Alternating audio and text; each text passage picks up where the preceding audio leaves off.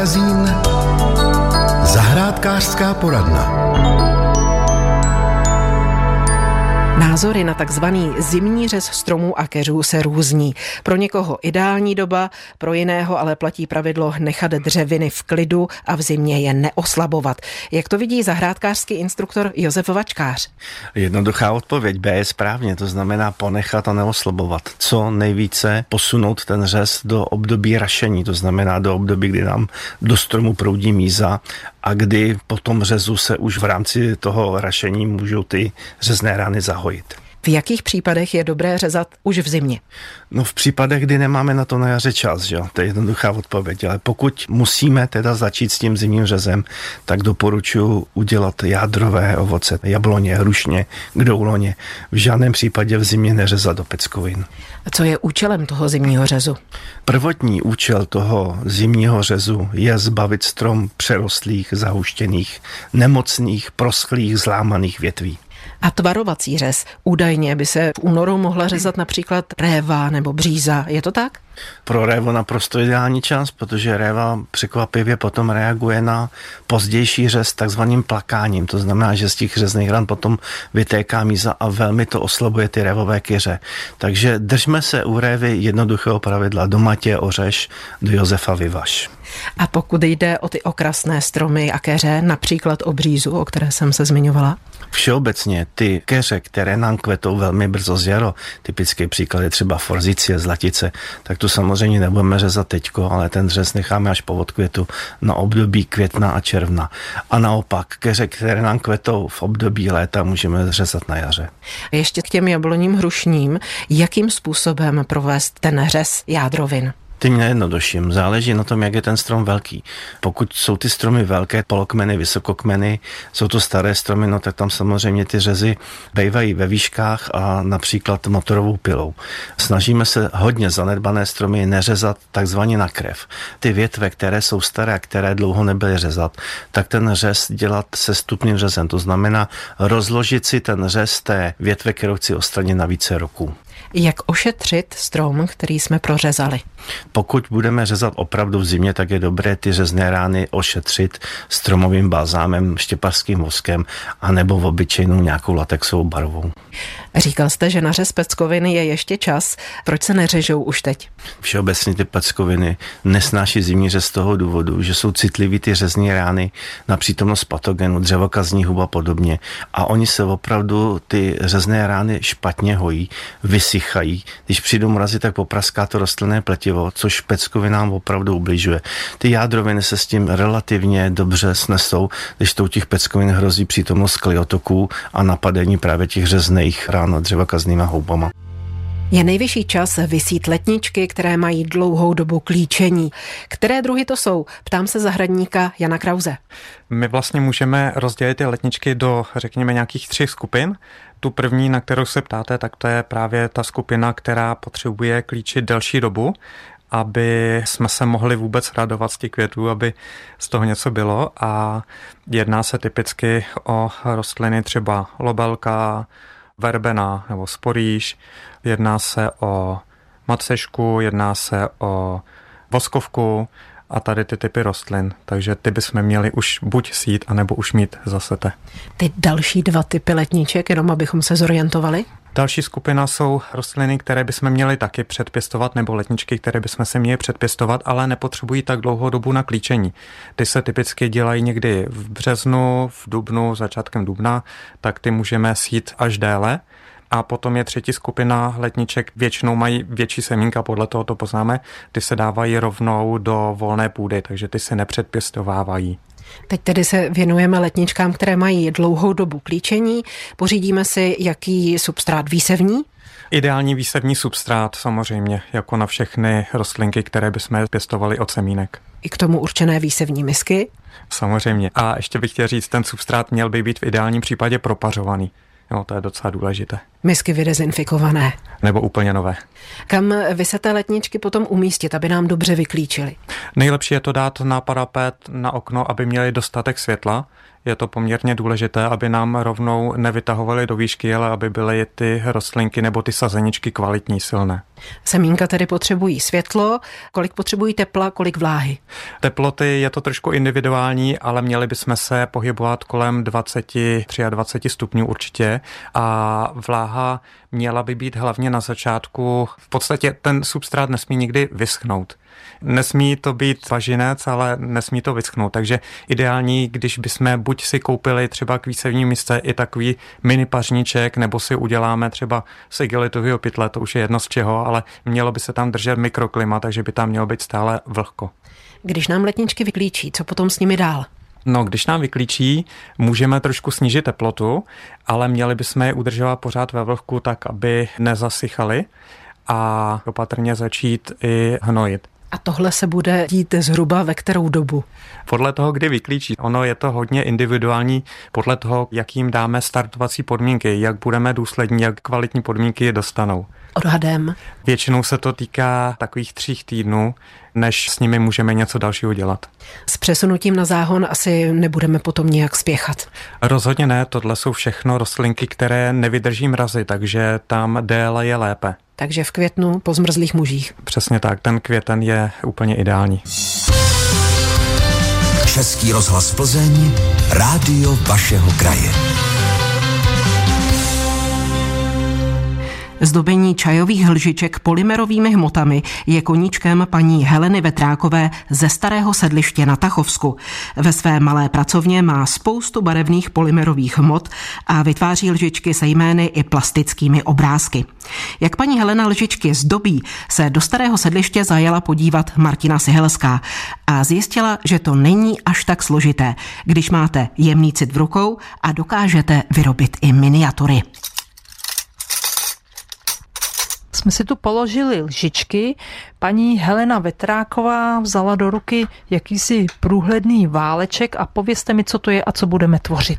Takže budeme tvořit lžičky zdobené polymerovou hmotou. Musíme si nejdřív vyválet vlastně tu polymerovou hmotu. Můžeme smíchat různé barvy a udělat to takový dohový přechod. A dáme to do strojku na polymerovou hmotu, ale je to v podstatě strojek na těstoviny. Tak jsme si udělali krásnou placku, jako kdybychom chtěli dělat domácí nudle. Musí se to projet tak 20krát, aby se ta hmota zpracovala a vlastně promíchaly se ty barvy do krásné duhy. A teď berete, je to jakoby nůž, nožík, nožík bez rukojeti? Bez, ano. Je to takový jako žiletka dlouhá a já vlastně si musím oříznout ten okraj. Tak, krásně to řeže. Tak a teď budeme dělat co? Vezmu si lžičku a tu lžičku obalím tou hmotou. Teď vlastně v zadní části spojíme tu hmotu, tu placku do jedné hmoty. Už tedy obalujeme konec té lžičky, samozřejmě ten konec, který držíme. Tak, teď si vezmu skalpel a musím oříznout vlastně ten přebytečný vršek do oblouku. Ten skalpel se mi zdá hodně ostrý. Ale on už je dlouho používaný, takže já jsem se s ním ještě neřízla. tak, teď si vezmu takový další nástroj, je to takové hladítko. Spíš jako dlátko mi to přijde. No, ale já tím jakoby zahlazuju ty stopy, aby tam vlastně ty spoje nebyly vidět, takhle i ty strany. Takže my dohlazujeme všechno, co je ten na té lžičce. Spoj, ten zadní spoj se musí taky takhle dohladit, aby tam vlastně nebylo to vidět, aby to neprasklo. Tak, teď ještě oříznu nožem takhle do hladka ten spodek. A teď otázka. Chcete tam udělat jméno nebo jenom obrázek? Páni, tak jméno, jak děláte jméno, než to budete dělat? Popište mi, jak děláte jméno a jak děláte obrázek. Tak na jména mám taková malá razítka, je to přibližně, já nevím, půl centimetru velké písmenko a vezmu si prostě ty písmenka, který potřebuju a zatlačím do té hmoty. My píšeme B a? Tak ještě R a? Bára. Tak a protože nemám čárky, tak si musím vzít takovou jehlu a vlastně tu čárku nad tím a tam musím vytlačit ručně. A je tam nápis, je tam takže nápis. lžička má koncovku fialovo bežovou, by se dalo říct, a je tam nápis bára. No ale to takhle samotný asi držet nebude, ne? Jen tak. To ještě není hotový. Ještě většinou k tomu jménu vlastně dělám buď nějakou kytičku nebo zvířátko podle toho, co si kdo přeje. Mm-hmm. Takže můžeme ještě udělat kočku třeba. hlavu kočky vedle. Teď jsme uřízli dva kousky hmoty šedivé. Tak, já si z té šedivý udělám kuličku, zmáčknu to, vytvaruju uši. Tak, Ty maličky, to bych nedokázala. no a to ještě jsou i menší věci, co dělám. tak, teďko tu hlavu vlastně tam přimáčknu na, na ten volný kraj, co tam zbyl. Vezmu si zubařský nástroj, to je speciální od tety zubařky a tím vlastně tady takhle vytlačím ten čumáček, pusu a uši. Vezmu si bílou barvu, z toho si uříznu zase skalpelem dvě oči. Tak, to zase musím udělat ty kuličky. Přimáčknem to tam. Tak očko už má asi milimetr. Tak, druhý oko. Teď ještě růžový čumáček.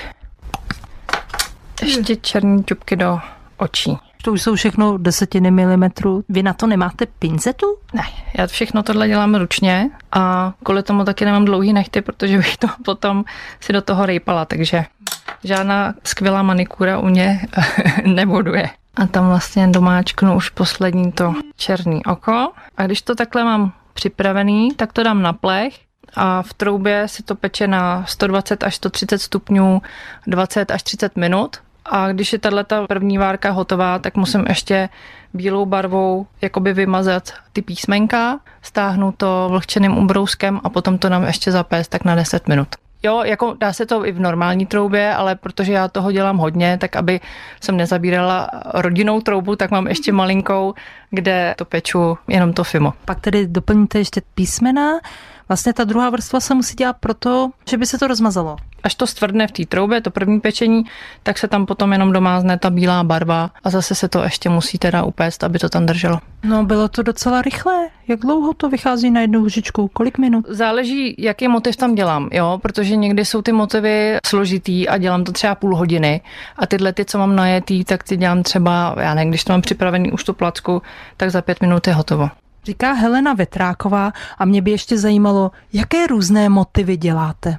Tak mám tady třeba udělaný válečky speciální, který se vlastně musí taky z těch různých plátů namotávat a je tady třeba slunečnice a to se potom vlastně uřízne místo té kočičky ještě tenčím nožem, ten je hodně jakoby slaboučkej, tak se uřízne takhle jenom kolečko a to se tam nalepí místo té kočky. Ty jo, to je jak papír, tloušťka.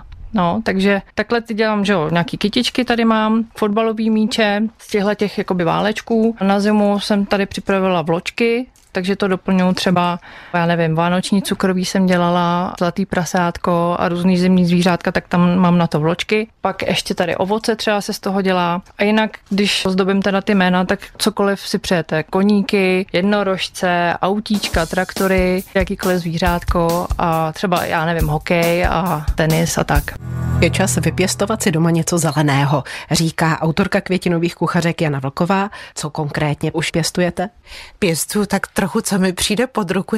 A proč je to vhodné? Až teprve v únoru, protože v únoru na Hromnice o hodinu více, nebo jak je ta pranostika, že už máme víc světla, takže ty rostliny prostě líp rostou a můžeme vypěstovat ty výhonky, které potřebujeme, aby byly zelené.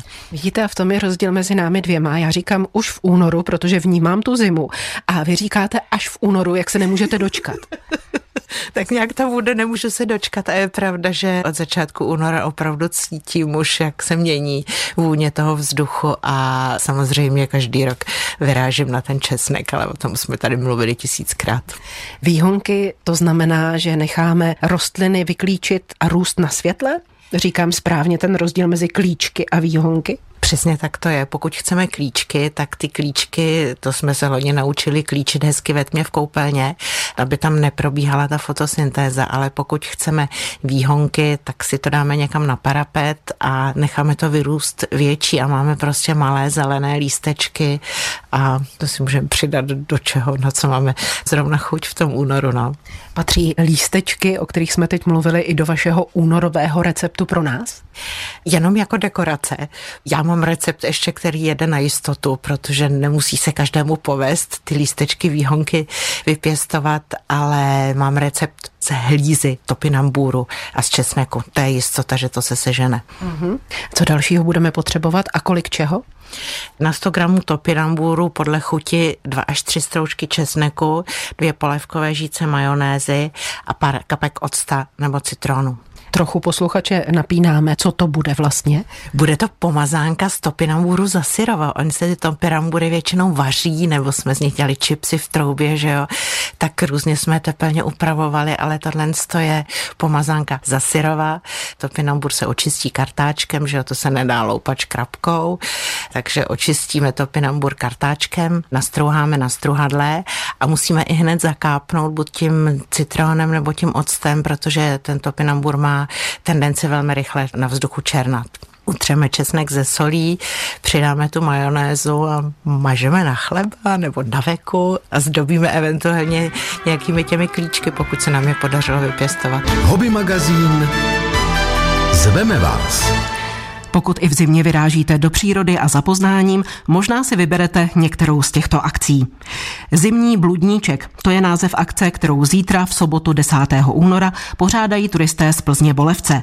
Start je na vlakovém nádraží ve Šťáhlavech od 8.15 do 10 hodin pro trasy 15 km přes zámek Kozel a 20 km pestrého bloudění. A na vlakovém nádraží v Blovicích od 8.30 do 10 hodin pro všechny zbývající trasy od 5 do 25 20 kilometrů. Zimním krajem léčivých vod se zítra můžete vydat s mariánsko-lázeňskými turisty. Start je v hotelové škole v Mariánských lázních od 7.30 do 10 hodin 15 minut. Trasy od 10 kilometrů. Na přednášku na téma Svatý Martin dva roky v Karibiku jste zváni v úterý 13. února do Městské knihovny v Chebu. V 17.30 se na vás těší Tomáš Šapovalov. Komentovaná prohlídka výstavy Bezobratlý kolem nás se uskuteční ve čtvrtek 15. února v Západočeském muzeu v Plzni. Provedou vás autoři výstavy Ivana Hradská a Jan Walter. Začátek v 16 hodin a 30 minut. Workshop výroby lapače snů z ovčí vlny proběhne 15. února od 16 hodin v Městské knihovně v Chodově. Organizátoři doporučují rezervovací místo předem. Hornobělská třicítka se koná v sobotu 17. února. Start je od 7 hodin v Horní Bělé 124, trasy pro pěší a cyklisty 10 až 30, Kočárková 10 kilometrů. Výstavu fotografií Lenky Křížové Naše příroda si můžete do konce února prohlédnout v Městské knihovně Ostrov pokračuje zimní škola zahrádkářů v Plzni. Více k tomu Josef Vačkář, předseda odborných instruktorů a garant oblastního školení Českého zahrádkářského svazu. V sobotu 17. února bychom rádi přivítali všechny nadšence, co se týče pěstování adaptogenních rostlin. Bude milou povinností přivítat mezi námi přednášející kolegyni Izoby Poradny, Štěpánku Janoutovou, takže řešíme problematiku adaptogenních rostlin, které by nám měly velmi prospět v našich životech. Budeme řešit problematiku problematiku i přípravy nálevů, macerátu, tinktur a podobně. V mezigeneračním a dobrovolnickém centru Totem v Kazňovské ulici budete vítáni v sobotu 17. února od 8.30 do 11 hodin 30 minut. Hobby magazín Ptáte se? Odpovídáme které bylinky pomůžou předcházet chřipce a které podpoří její léčbu? Otázka pro fitoterapeutku Moniku Šeděvcovou. Připravila jsem několik bylinek, které bychom měli mít doma. Například bylinka, no je to vlastně extrakt z grapefruitových jader a tento extrakt vykazuje velmi silné účinky zabraňující množení bakterií, virů, plísní Dá se říct, že je to přírodní flavonoid, který ulehčuje trávení a očišťuje organismus, posiluje celkovou odolnost, pomáhá předcházet právě nachlazení, infekcím, zánětům, zlepšuje nám i krevní oběh a zvyšuje hlavně tu obrany schopnost sliznic při chřipkách, rýmách, nachlazení. Takže to je taková vodička, která obsahuje ten grapefruitový extrakt a dělá to několik firem. Musíme koukat vždy na to, kolika procentní je, protože některé jsou velmi slabé, některé jsou samozřejmě zase silnější. Dále bych doporučila mít doma echinaceu, protože to je vlastně věc, která zabraňuje množení virů v buňkách a je to tinktura, kterou můžeme nasadit buď při prvních příznacích chřipky, anebo jako na prevenci. Velice vhodná bylinka je také ibišek sudánský. Je to vlastně taková rostlinka, červený kvítky teda té rostlinky, vynikající věc na posílení imunitního systému. On obsahuje velké množství hlavně vitamínu C. Pokud jde o prevenci, my vždycky rádi saháme po rakitníku. Ano, samozřejmě vynikající je rakitník, buď rakitníková šťáva slazená medem a to proto, že ona je velmi chutná, můžeme to dávat i malým dětem nebo i dospívajícím dětem, protože je to věc, která se může užívat dlouhodobě, zvyšuje nám imunitní systém a rakitník s medem se může užívat 2-3 měsíce. Začít teď, aby jsme překonali takovou tu největší epidemii chřipky.